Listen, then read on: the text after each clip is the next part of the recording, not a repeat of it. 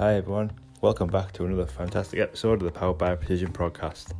As usual, I'm going to be joined by my co host Ali, and today we've got a fantastic guest. We've got Seb from Stillness Fitness. He's going to tell us a little bit about his journey into fitness, how he became a PT, what he can do, where he works, how he works, and some little tips and hints along the way. So I really hope you enjoy this episode. As usual, if you do enjoy it, please give it a rating, please review us, please share it with your friends, as that will help our podcast grow. We really enjoy doing these and we hope you enjoy listening to them. So, anyway, without further ado, let's get into the episode with Seb and NGI.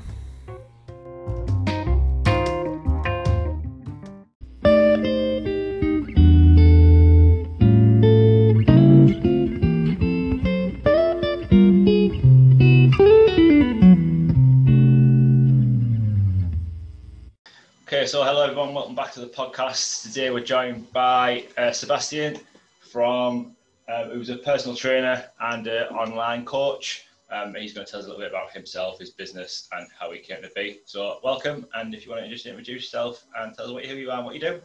Yeah. So, hi guys, thank you for having me. Thank you, Mike, for the invite. Um, so, a bit about myself. So, I'm based in London, uh, currently since uh, 2014. Um, background, so I used to play a lot of sport growing up. So I grew up in the Caribbean, so was always outside, always playing, exploring. Then, uh, age of eight, I started to play handball, which I've played for almost 20 years. And um, when I was um, 19, started to study sports science at uni and the reason behind that was because I got a few injuries uh, playing handball, and I wanted to understand a bit more about um, body and how it can be uh, strengthened, healed uh, in a, I would say, non-medical way. Yeah. Yeah. So that was the main reason behind that, and so which led me to do a bachelor degree, um, adapted physical activity to health, during which I worked with uh, different type of populations, so from kids to people with chronic disease to um, people with cancer, uh. Um, then I went on doing a master's, uh, so still um, adapted physical activity to health, but uh, with a more with an approach based between performance and uh, adaptive physical activity to health.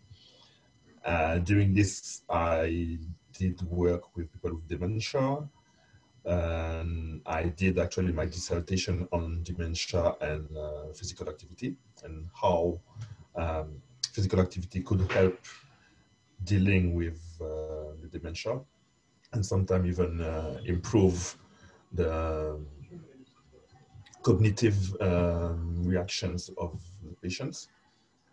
And then 2014, moved to London. Um, so I've started to actually train people in 2011 professionally. And 2014 moved to London and started to work with, uh, I would say, the big boxes. Um, Like gyms. yeah, big gyms, um, which then uh, which I'm doing up, until now, really. Goodness. Cool. And um, in terms of uh, clientele, I work mostly at the moment mostly with office workers. So yeah, that's me in a nutshell. cool. So, do you work more face to face or more online currently? Um, currently, I would say more face to face. Yeah. So I have a basis of online clients, but yeah, mostly face to face. More face to face. And so, obviously, you moved over from, uh, was it say from the Caribbean originally, um, and then straight to London or anywhere else in between? Uh, no, so um, I moved to Paris. Uh, where I spent three years. Then I moved to uh, Brittany, which is in the west side of uh, France. Yeah. And I was there for two years, and then I moved uh, a bit further down to Poitiers for another three years. So I spent eight years in France, and then uh, moved to London after. Very, very well travelled. Yeah. Yes. yeah, yeah. How do you find London compared to everywhere else? So that's a really good question, and I was um, talking about that this weekend actually with a friend of mine. Um, this is since I left the Caribbean, this is the place I stayed the longest. Right. So I think it says a lot. Yeah, I love uh, London. yeah. So would you say there's sort of a difference in um, people's goals and people's needs and people's sort of perceptions of fitness and health from the different countries you've been in? Uh, yeah, most definitely. I think um, back in France, well, actually, when I was there, people were more likely to get involved into sports, um, fitness, unless you were someone who um, was interested into doing bodybuilding or anything really uh, deep. You wouldn't go to um, a gym. And the funny thing is that when I graduated, I, I applied for a few gyms to work, and they were either not hiring because the demand wasn't uh, there, or uh, they were telling yeah, but you know, with um, your background and all of that, you're a bit too, too qualified, so we can't necessarily uh, hire you on what you're looking for. So that was one thing. Then on a client side of thing, um, goals wise, they are what I've got from um, French people is that they are they would rather go on a diet, go on a yeah, change everything before they start to exercise. Right. Yeah. Yeah. Whereas when I moved to London, I was really shocked to see that uh, people were always out running, people were always uh, gym were packed, gyms were all over the place, and I didn't I didn't know that when I was in France. So although I studied it, um, I studied it in the idea that I would at some point just open my own thing and get people to understand what it's about and how to uh, how it can be useful to them. Yeah, I, think from looking at your, your obviously your Instagram and your website and stuff, you put quite a big emphasis on sort of not just training people for the sake of being fit. You're very much into like how the body moves, why it moves, and educating people. Um, I really like that. Um, so, what sort of pushed you more into that path? Was it more because of your injuries from handball, or was it just because you were more interested in the movement of the body rather than actually just training for the sake of it? Well, I think what I try to, the message that I try to spread is that um, first, your body is your temple. And if you understand how it moves, if you understand which um, feeling you're actually going through and how to um, how to treat them or how to deal with them, that's yeah. When- you will be more consistent, more coherent, and then get the result that you after. When you're sort of talking to your new clients, uh, um, how much emphasis do they put on Yep. the way they look and the way they feel? Um, it's, I would say it's a bit uh, tricky. Uh, so if we look at the work that I'm doing in person, um, I'm more around everything in mobility, rehabilitation, and all these things. So the newcomers, if they come to me, they know that uh, they, I'm going to help them to fix these issues first. Whereas uh, if I'm dealing with people online, they're a bit more interested in the aesthetic um, part of things. But that being said, regardless of uh, whether they want to actually be um, fitter or just uh, look better, what I found is that they often come with um, goal in mind that they want to improve their body composition, even if they don't say it straight away. Yeah. But if when you get to scrap some layers, you understand that they don't feel confident, they don't feel comfortable in their body. Yeah, that's that's Yeah, kind of where I was going with that because it's just so social media driven now about the way you look. And I think if we can give everyone that confidence, they're going to feel that they look look better in any way. Yeah, yeah. And also another thing is that um, what I believe is that if you understand how your body moves, you you're willing to put the effort in to move your body consistently. So three times a week, each week of the year, you're definitely going to have positive result on your body composition. Whereas if your body composition is your, is your main aim, you might miss uh, part of the big picture that actually are more important than the goal of losing a few pounds and looking better. Yeah, I think you, you, you've on the edge. Obviously, it's more about the, the way you look and the way you sort of feel is a bit of a byproduct of getting everything right on the way on the journey. Um, exactly. Obviously, seeing what you've sort of obviously doing the the online trainer stuff and obviously working as a PT in London, everyone comes to you with the same sort of goal. Everyone wants to lose a bit of weight. Everyone wants to tone yeah. up, um, and it's about finding the way that they gets them to that goal. But there's a lot more smaller goals involved in that, and it's about getting them to say that. And I think you, you've hit the nail on the head with it. Yeah. Um, so, do you have a preference for online or in person? So, I prefer in person. Um, and the reason behind that is because it's more tangible. Um, in person, you can uh, correct someone straight away. You can uh, help someone feel something that they are supposed to, but they are they might not be able to because of their positioning, because of their awareness. So I feel like in person there's a much bigger value, and there's a uh, not only for the client but also for us as trainers. I feel like it's more rewarding to be able to just by with a little detail you're able to change someone's perception of an exercise. To me, that's uh, that's gold. But then that being said, um, online gives us uh, a flexibility that we don't have in person.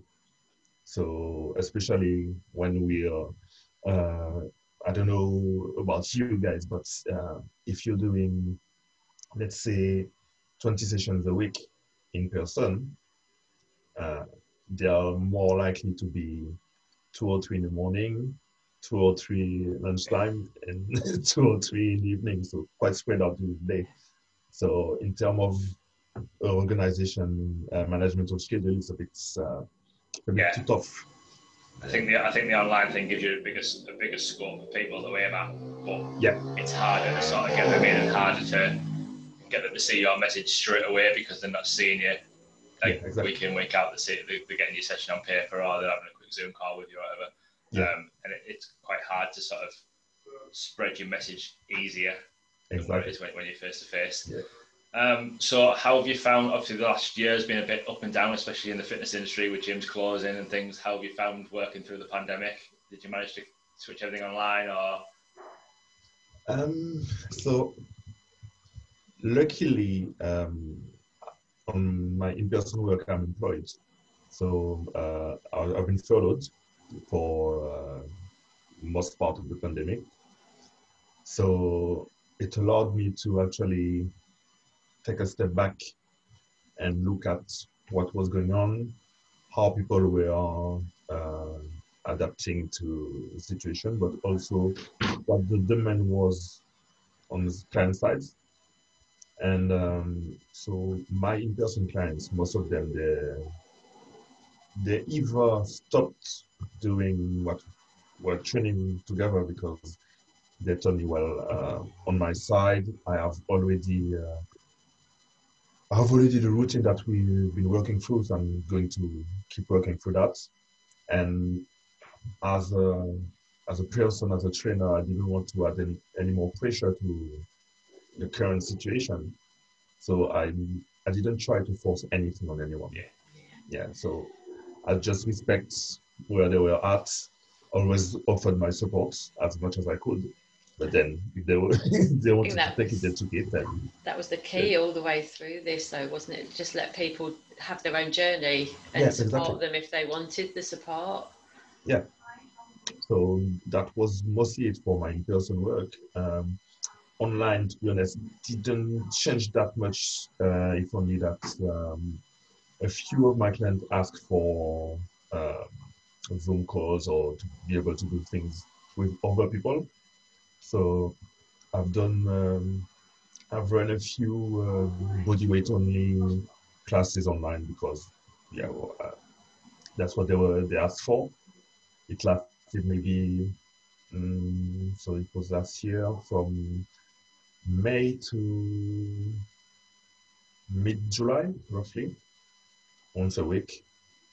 And so yeah, that was quite quite interesting, quite fun Yeah. to see. Again, I think it's a different challenge. I, I did something similar. I sort of started doing like a like a short, a ten day thing, uh, where they Yeah. do a session every day for ten days, and that was their group.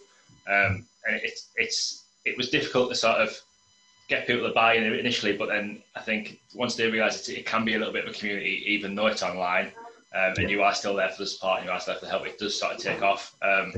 So do you do you think you'll sort of keep doing things like that, even though the pandemic's coming to an end now, or is that done and dusted, and you want to get back to just doing the main in-person stuff? well, honestly, I don't think um, I'm going to carry on.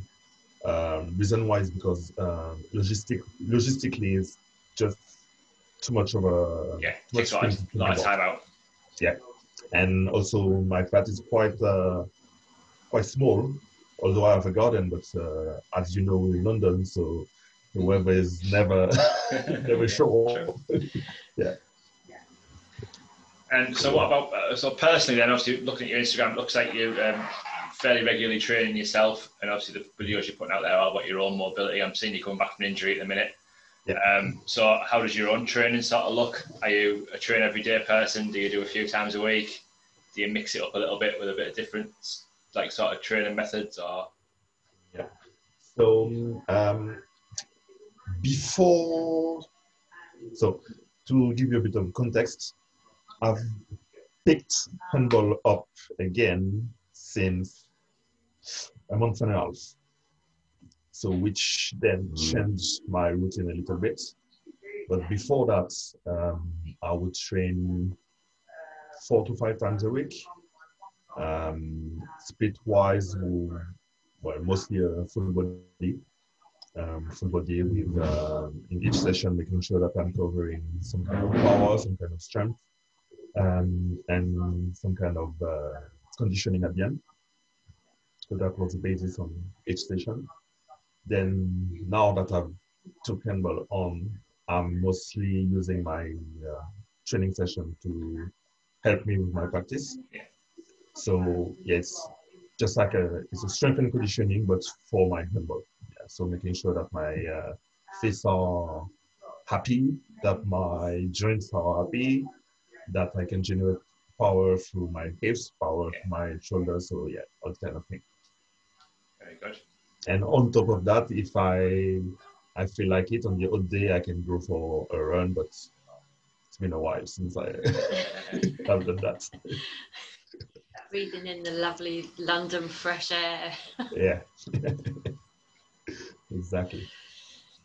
Um, I was going to ask a quick question. Um, Yeah. You seem really, really focused and driven with all your sort of qualifications and everything you've done. Have you ever had a time in your life where you've struggled with your own motivation?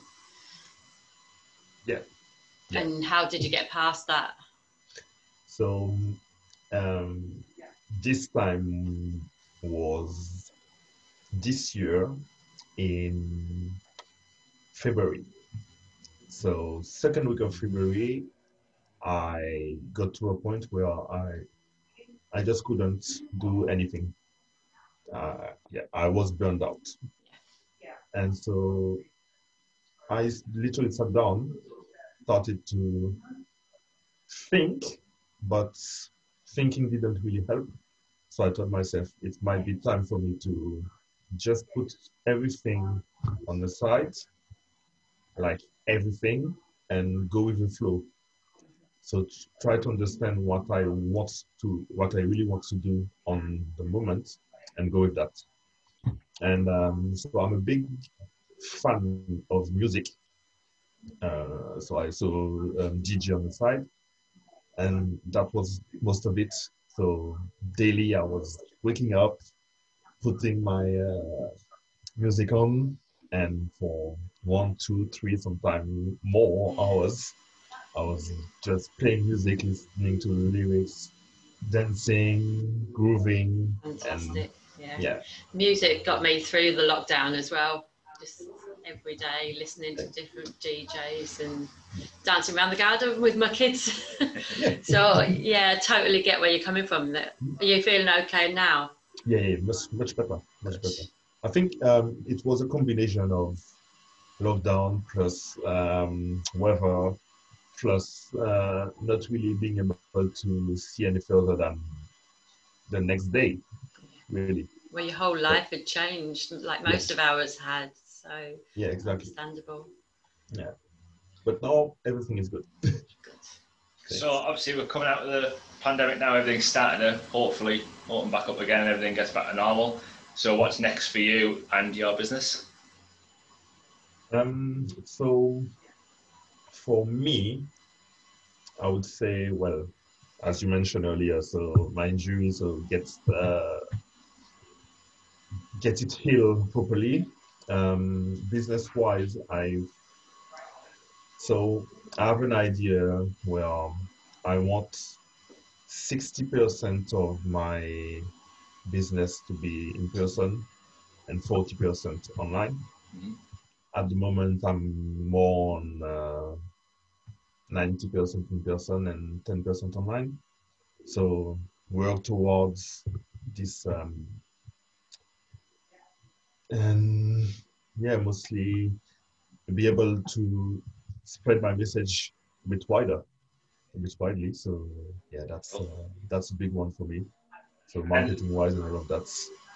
Yeah, it's it's hard, isn't it? Obviously, it's hard to say where you're going to be when you. Obviously, there's still a lot of uncertainty in the world, and again, if you've got ninety percent of your clients face to face, you're not really going to drop any of them, I suppose. But it's sort of working out how you can sort of bring the online people up while you've still got those. Yeah, it, it, it's exactly. difficult. I'm in a very similar boat myself, so yeah, it's uh, it's hard to manage. It's a um, challenge. yeah, it's a good one, but it's a nice one to have. Um, but yeah, it's tough. Um, so, final one then, would, what would be your three top tips for someone who is either just getting into fitness or coming back to fitness? Um, what would you say the best three things they should work on, try, and have a go at? Um, can I split that in? Yeah. okay. answer, it, answer it however you see fit. okay, cool. Um, so if if it's a newcomer going to fitness, but in person, I would say find someone, find a trainer that can support you during the journey. Someone who can assess you, so assess your biomechanics, assess your movement, to make sure that uh, all the imbalances are being are being dealt with from the beginning. So that would be the first one. Second one, make sure that they are not doing too much too soon. So really listen to their body and uh, to the actual demand of what they're going through. And um, third one, be aware of the fact that they are not going to get results straight away. and yeah, and actually, um, as I like to say, keep their eyes on the prize. So being clear, focused about what they want to achieve, but don't let that get in the way of enjoying the journey and yeah, having fun along the way, really. Yeah. So that would be for someone goes to an in-person. Uh, yeah. Someone goes online now. Um, same. Find someone who can assess you, who can uh, guide you properly. Make sure that you're communicating with your trainer as much as possible. I, I think that's that's something that I'm dealing with at the moment is that my trainees they are not necessarily engaging as much as they could. And third one would be to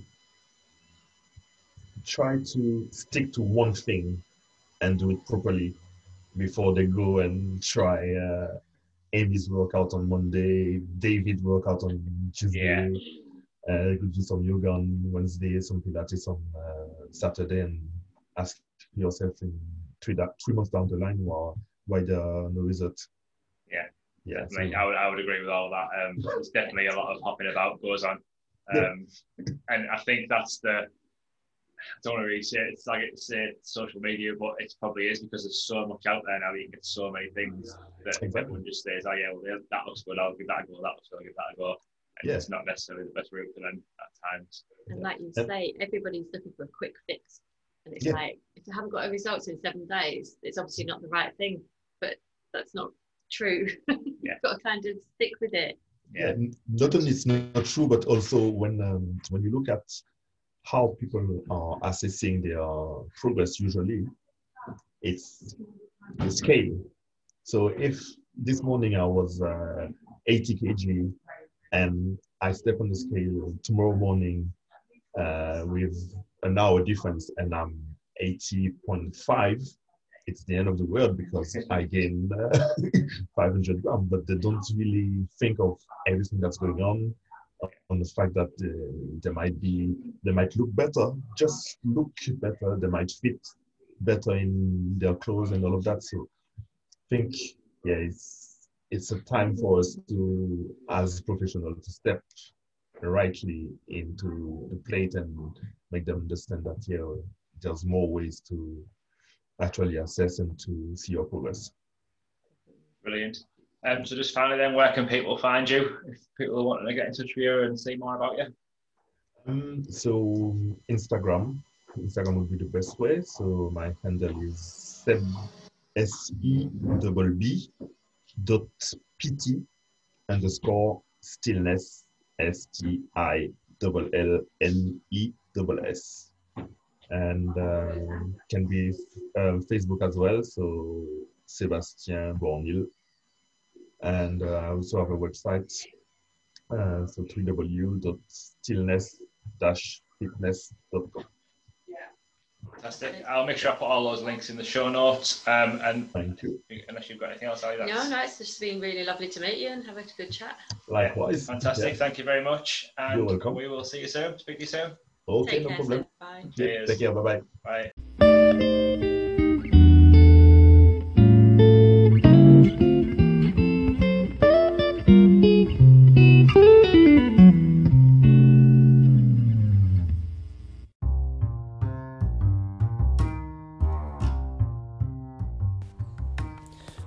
that was another fantastic episode. Thanks very much for Seb for taking his time out and coming to talk to us. Really hope you enjoyed that. As usual, again, like I said at the beginning, if you do, please give us a review, please rate us, please share, and make sure you are subscribed so you never miss an episode. Um, we are producing episodes every two weeks, different guests, different topics, and different themes each time. So, as I say, we really hope you're enjoying this podcast. All the links for myself, Alison, and today's guest are in the description below and we'd really love your feedback or questions or anything you want to send us. Our email addresses are also in those show notes. So thank you very much for listening, and we will see you soon.